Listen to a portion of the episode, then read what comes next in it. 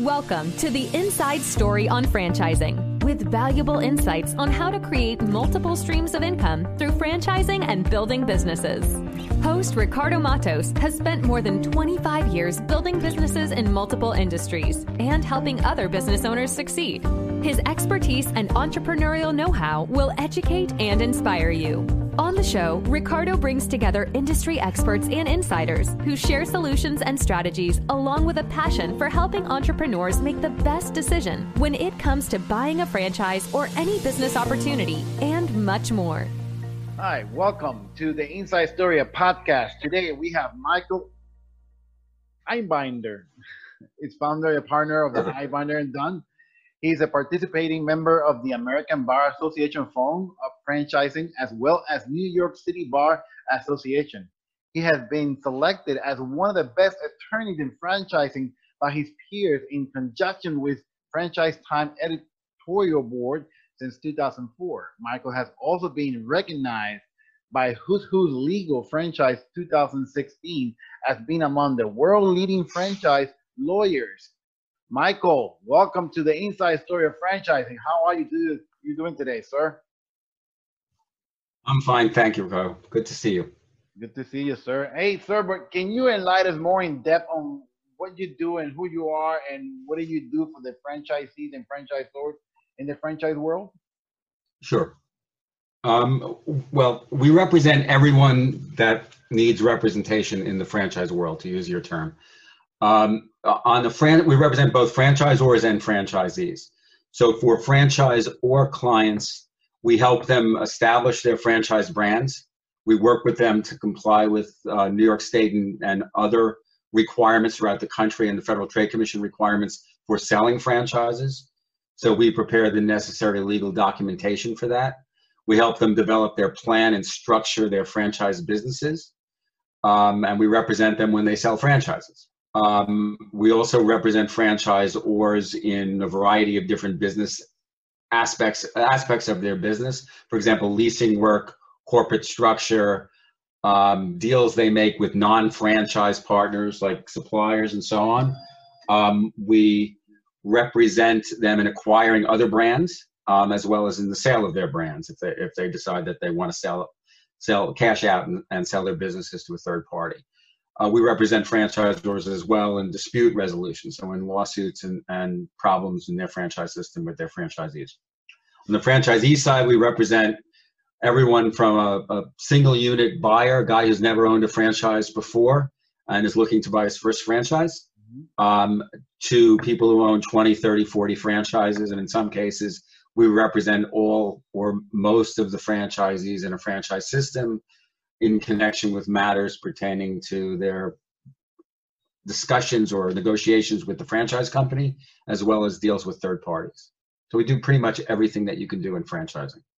Interesting, very interesting. Now, can you share with me what are some of the uh, major challenges that your franchisees or franchisor um, had been encountered in this, uh, you know, in this endeavor or pandemic, or that we currently we have stating in today's society of business?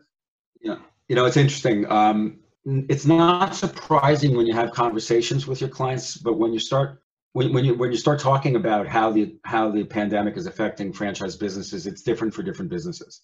Yeah. So I, I can I can recall a, a story with um, one client of ours who owns a number of fast food restaurants um, in the south southeast, and um, and I was talking to him about his business, and I assumed I said to him, I think I assume your business is not doing well given what's going on.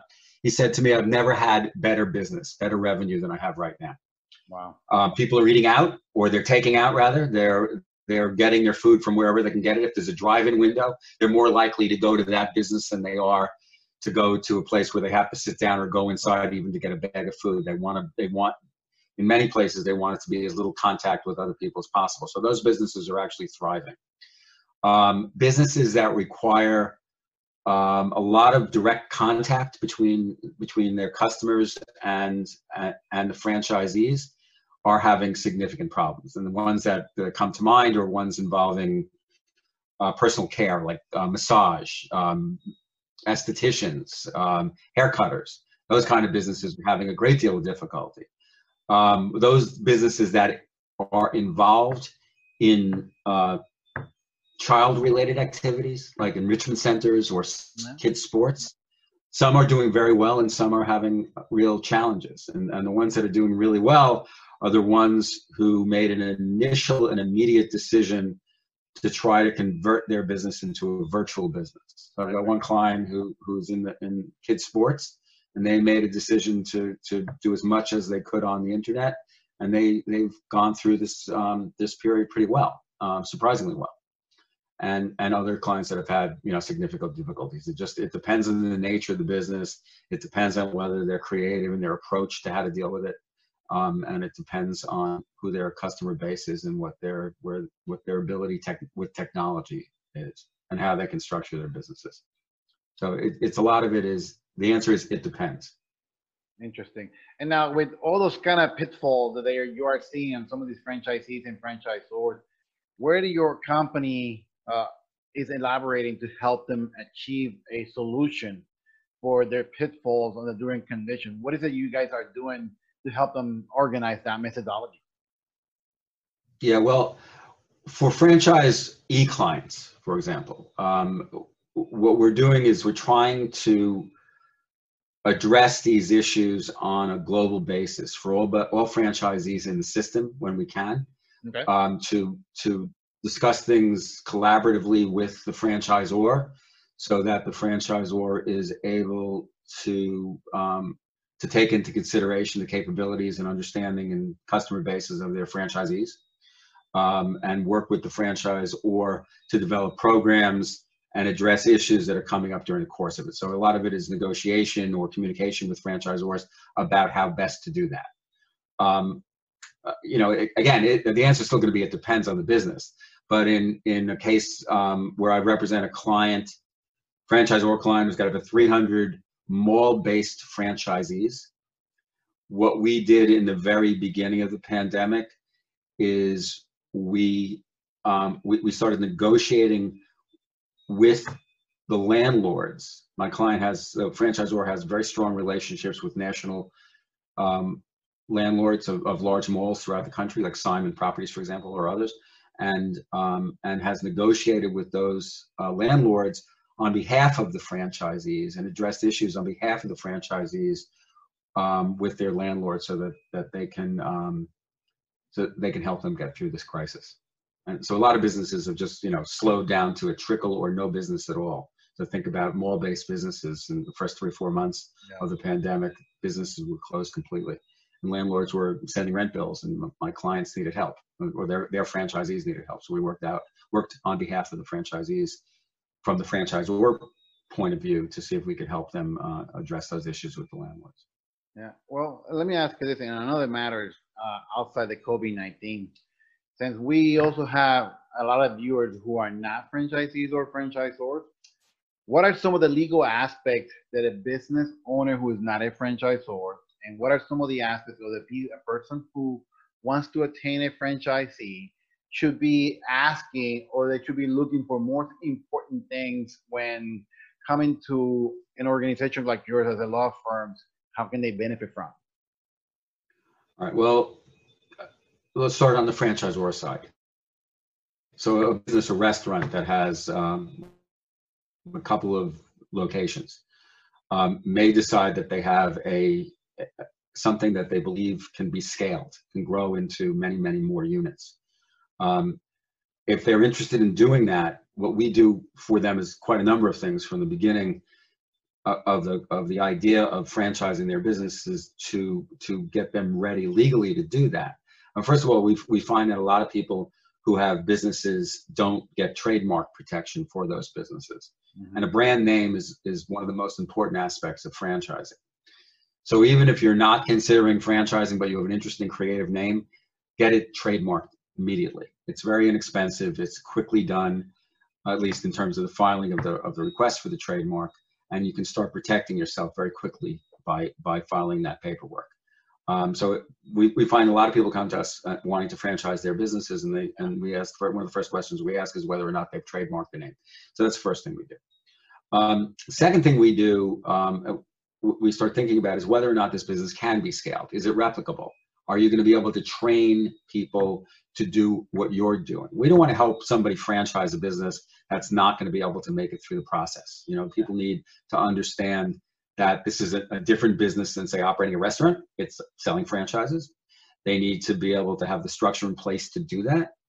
Um, or at least figure out how to get that structure in place to do that. And they need to figure out how they're going to be able to support franchisees when they start selling franchises. You can't just wake up one morning and be a franchisor. When they're ready to do this, when they're ready to actually franchise their businesses, we prepare a document that is required by the Federal Trade Commission in a number of states, including New York. It's called a Franchise Disclosure Document, or FDD. And that document is the kind of document that you get when you're buying stock in a public offering. It's a prospectus of all of the information that the regulators have determined in their wisdom, I guess, what is necessary for someone to make a decision to invest a lot of money in a business like that. So you have to give the background of the franchise, or you have to give a background of people that are involved in it. You have to give information to your prospective franchisee about how much it's going to cost to set up that restaurant or that accounting practice or that floor cleaning service mm-hmm. or whatever it is. Um, you have to attach to that document financial statements from your franchise business. You have to attach to that document a, a, proposed franchise agreement and a whole bunch of other documents that are part of, of the franchise or franchisee relationship. Um, and we prepare and create all those documents uh, for our franchise or clients. Um, one thing we do um, when we're helping a client franchise their business is we start talking about how they should structure their business. So, um, you know, you may have two or three restaurants and you may have two or three companies that own those restaurants. They're all owned by you individually or you have stock in them or whatever it is, but you have you have three different corporate entities or LLCs operating those restaurants, just as an example. You would set up a separate franchise business um, so that you set up what, what we would think of as a clean company, one that's never had any business or financial um, transactions before they became a franchisor. And that way it makes it easier to, to follow the regulatory requirements if you set up a separate new business to do this. We also set up a company um, to sell the products of the franchisor. And so if you're in a restaurant business that, and you have a really phenomenal proprietary recipe for some sort of condiment, whatever it is, a secret sauce, if you will, we, we recommend to people that they, that, that they have that product line being sold by a, separate company from the franchise company. There's a number of reasons to do that. One of it, one of those is that you may, in addition to selling those to your franchise, is you may want to sell those to the general public through supermarkets or something like that. So we set up a business from the beginning that has a structure that allows you to expand it in different ways, to bring in joint venture partners for the manufacture of products, to sell products directly to the market in a way that's different from the way your franchisees sell the products to the market. Um, we do that all the time for clients, and, and we find that that gives them the maximum flexibility and, and ability to grow and scale their businesses in whatever direction the market takes them. So that's what we do for franchisors. So we help them through the process of creating the franchise disclosure document. We help them once that document is done. We help them um, prepare as necessary the, the legal documents filed with the various states that require filing. New York requires you to file that FDD document with them, and they, they have some time not to approve the deal, but to approve the paperwork to make sure that it covers all the all the rules. Um, we do that, and then that document has to be updated every year. So we we file the updates, and we help them through the process of selling franchises as they start their franchise business and program uh, when they start negotiating with franchisees. Uh, on the franchisee side, if we're talking about a, a, person who's never owned a small business before and they're a teacher or an executive in a business or whatever it is, and they've decided they want to be an entrepreneur, what they will get from the franchisor that they're talking to is a franchise disclosure document. And it's a, a detailed analytical document that describes what the deal is, what the investment is, what the background of the franchisor is, and so on, and gives you the name of all the franchisees in the system. Excuse me. Um, that document is a document that we provide that we review from the legal from the legal end. We analyze that document um, and and give the our prospect our clients uh, a memo or outline of what the issues are that we see in the franchise document that we think they should negotiate or consider or concern themselves with. Then we go on and negotiate those issues with the franchisor down the line. Um, and when they're ready to roll, when they're actually ready to start that business, we help them set up their entities, um, work with the banks that they have to lend them money, um, review their leases, analyze their partnership agreements, and so on. So, so that brings up a, so that brings up a question. So what is the most important question a franchisee when they attain that financial disclosure document should be looking into for them to be aware on how to go about making the right decision of becoming franchisee owner and you helping them to work with the banks and so forth? So, in general, you know, every time you get into a business transaction, you should engage in some sort of due diligence. What that means depends on the nature of the business. In the franchise world, what that means is hire a lawyer and an accountant who know a little bit about franchising in the case of, uh, of an attorney, and, for, and generally speaking, in the case of a franchisee, uh, uh, in, in, the case of an accountant, also hire someone who knows not only about franchising but about your business. So hire a, uh, an accountant who has experience with restaurants. Um, you can hire professionals to do a lot of the due diligence that you need, but you should not sign an agreement until after someone's reviewed it, analyzed it, given you the told you about the good and the bad in that document and tried to negotiate on your behalf things that would improve the deal for you in the long term. There's due diligence on your side too. So if you're buying a franchise, uh, in addition to hiring a lawyer, you need to really research that business. And the research should consist of, of among other things, uh, doing whatever research you can do online about the company, about what you've heard about, what, what there is about the company, about Yelp reports on it, about um, problems in the franchise system, and so on. But the single most important thing for a franchisee or a potential franchisee to do, other than hiring a lawyer and an accountant to review all this kind of stuff and doing a business plan, is that they should reach out to the franchisees in the system or franchisees who have left the system mm-hmm. so they can get the inside story on what it's like to be a franchisee.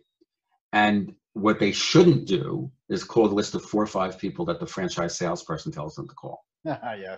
It's one of the franchise sale. Well, you you know, you're you're looking at this and saying, well, who would do that? I can tell you, many people have done that, yeah. and and I can tell you that the franchise sales guy is a sales guy, so he's going to tell you, he's obviously going to give you the names of the right people to call, Carlo, and he's also gonna, you know, he's gonna sound convincing when he does it. But you know, understand he's a sales guy. And so what you really need to do is the, the Federal Trade Commission regulations and New York State rules and the rules of every state that regulates franchise sales requires a franchisor to have a list of franchisees who are currently in the franchise system and those that have left the franchise system. Yeah. Talk to them. Yes, I was recently evaluating a particular company that we wanted to represent, and as I researched them, I realized they had lost 63 members in the last year, even though they had a very good, reputable record of who they were and what they were. Uh, in other countries, in the United States, they did not do very well, and I realized this is not a company I wanted to represent due to the fact that they had 63 lost current existing members. As I started contacting some of those members, they had a lot of down pitfalls on things that didn't do it correctly because it was completely different market entity between in the European world compared to the United States entity world. But that brings up another question for me because basically between franchisors and franchisees, right? There are so many issues that can be faced with such a dispute, right? And there are many different types of dispute across the board within the franchise world from legality aspect. And what are some of the top ones or two disputes that you are seeing in the most likely case scenario. Can you give us an example? What are some of the breach of contract and fraud claim that you see across the board between franchisees and franchisors? Sure. Um, as I said before, what we do a lot for clients in the franchise world is we represent them in disputes. So we represent both franchisors and franchisees. Um, the most common dispute that I see on both sides um, is is disputes around issues that relate to finan- what are referred to as financial performance representations earnings claims information that the franchise or or salesperson gives you about how much money you can expect to make in your franchise. And that could be simple statements like you'll do a million dollars a year in the first year to you'll break even within the first six months to statements that we've heard about you'll be able to buy a new franchise in three months you'll be doing so well to you know the guy you spoke to in you know in brooklyn he did okay but you'll do five times better than him. Anything that gives you an indication of any a- any aspect of how much money you're going to make put in your pocket have when you're when you're in this business for any period of time anything like that that's given to you that's not contained in the fdd in the franchise disclosure document any of those any of the, any of that kind of information is improper to provide and a lot of the disputes center on uh, franchisors providing that kind of information improperly Yes. um, the other most significant thing that we see is franchisors underestimate the cost of the initial investment Yes. I see that too. and um, and I, I have been involved in a number of cases, and the best one I have, this you know, I've been doing this a long enough time that I have a you know a thousand war stories. But my personal favorite in that arena is is representing a, a bunch of gym franchisees who were um, who were buying 20 of them. I was representing 20 franchisees in the system, and we're told that to open this gym it would cost fifty thousand dollars, and um, and it cost them over two hundred thousand dollars to open. Yeah. And when I dug into it and got information from the other side and asked the question at a deposition at a hearing, where did you get the number that you put in the FDD for how much money it'll cost to open? He said, well, we did that 20 years ago, and here it is. He pulled out a piece of yellow paper that was rolled up and crumbled up. That was it. From and this this dispute was in 2010, and this was a 17 year old piece of paper yeah. that that he had written down how much it would cost 50 grand in in you know in 1983 or something and um and he told everybody who was buying the franchise that that's how much it would cost and of course it cost four times as Yeah. much One of the things that so I we got we, we were able to get those Yeah, and What's one that? of the things that I one of the things that I realized that not all franchise are created equal, and not all equal franchise are striving equally as successful from one to another. One of the key aspects that I tell people is all about location, location, location. And a lot of times, course. a lot of realtors may actually tell you that this is the right location for that right business. And this is where a good lawyer who knows the entity of the business, just like you do, uh, will help also a particular legality aspect of a, of a realtor or a consultant or even us who were helping other people making the right decision is to help them strive to that level of success that allows them to make the right decision in all aspects from legality from location from profitability using the right accountant using the right cpa using the right entity to grow their business in every possible direction and i believe that one uh, manager to another. Not all managers are created also equal, uh, and it's possible that certain things who the franchisees are striving because they do certain things that the franchisor are not helping them to do. Uh, and a lot of times, uh, when we talk to people who are franchisees owner, uh, it is possible that that one franchisee who's driving above all expectation of the rest is because they have experience on the area that they're bringing something else to the table that they is allowing their business to strive a little bit forward. And it's also possible that the business duration that that person is being in business has make a lot of effect to make those numbers look greater. Uh, it's like everything else. Every single business has to season. And then one of the key aspects that people need to understand in the franchise world is that any business that comes into place, unless otherwise people don't know that you exist there, you don't know if going to strive and uh, and the perception of the idea of one person to another each business that is maybe proven and maybe great business in one particular area but not necessarily maybe great in another area of location depending upon the population depending on the kind of product that you offer in services so we're clear on that aspect but that doesn't necessarily mean that the franchisor or franchisees are doing things illegally right they're just making sure that certain individuals are probably more eager more more aggressive on how to go about doing certain things in the business. But do you see a lot of issues between the franchisor and the franchisee disputing ideas of why one business is succeeding and the other one is not within the same franchisor or franchisee's entity? Well, you know, we, we see it, especially when we're representing, you know, multiple units in a franchise, in a franchise, multiple franchisees in a franchise system.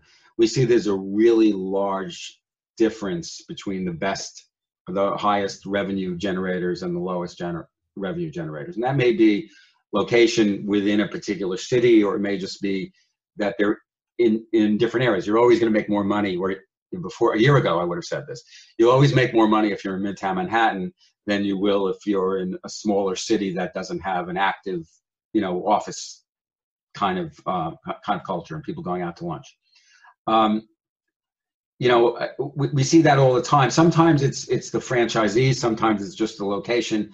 You really have to do an analysis of it all. You got to get customer counts, people going by. You've got to um, do due diligence on the rental costs. You got to look at the location. You got to look at cross streets. I'm representing one client whose big issue is the fact that one of the big highways in New York, he's a drive-through, right? And, and he's in Queens. And if you make a right, if you're coming on to get onto the Cross Island Expressway, you're not going to pass his store. So he realizes that it's not only it's, it's not only the you know whether the location looks good, it's whether or not it gets the traffic at a certain time of day. Yeah. You know, and, and all of those things come into play. As a lawyer, I don't provide that information because I don't have that kind of expertise. I have enough expertise to know that I sh- that my clients should be thinking about things like that and getting to the right person who can direct them to things, and and also that they should know it's you know, it's it's depends on so many things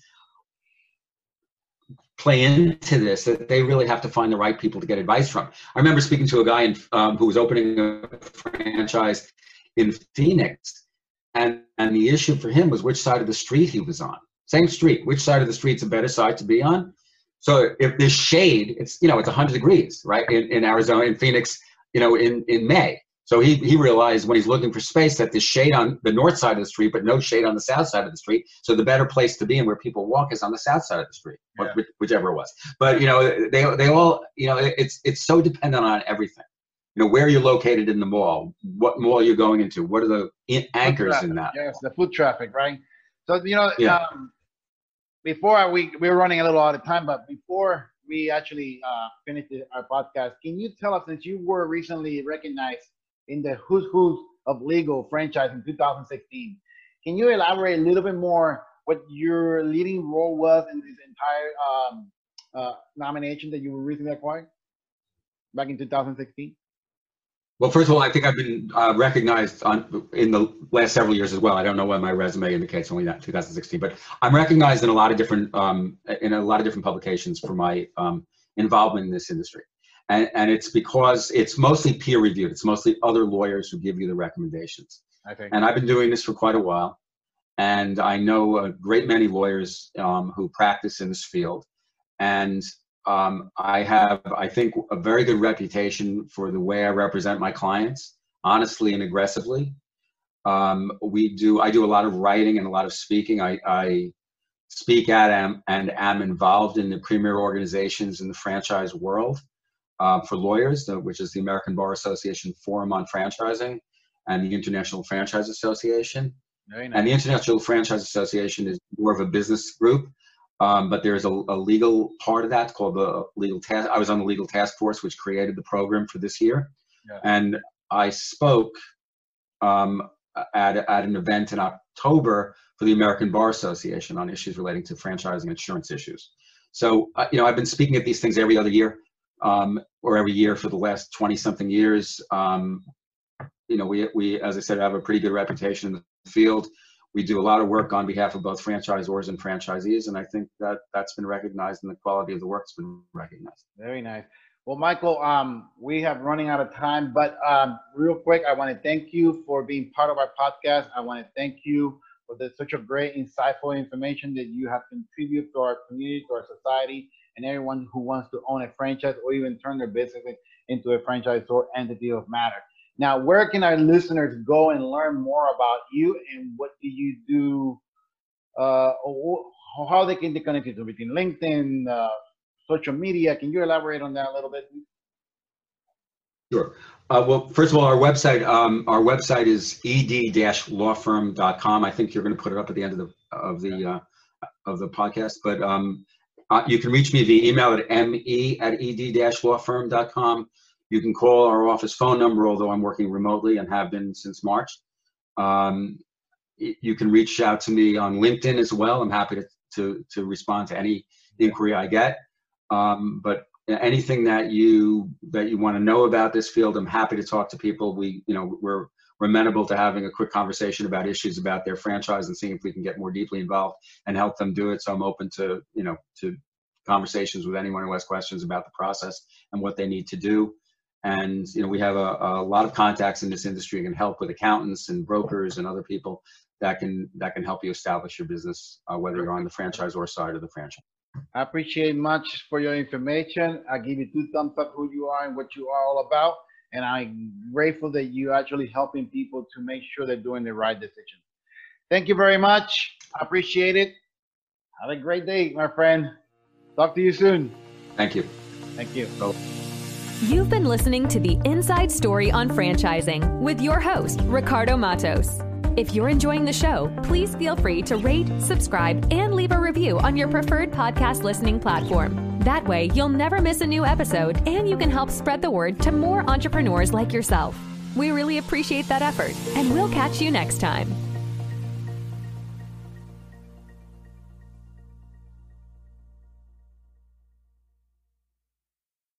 This podcast is a part of the C Suite Radio Network. For more top business podcasts, visit c-suiteradio.com.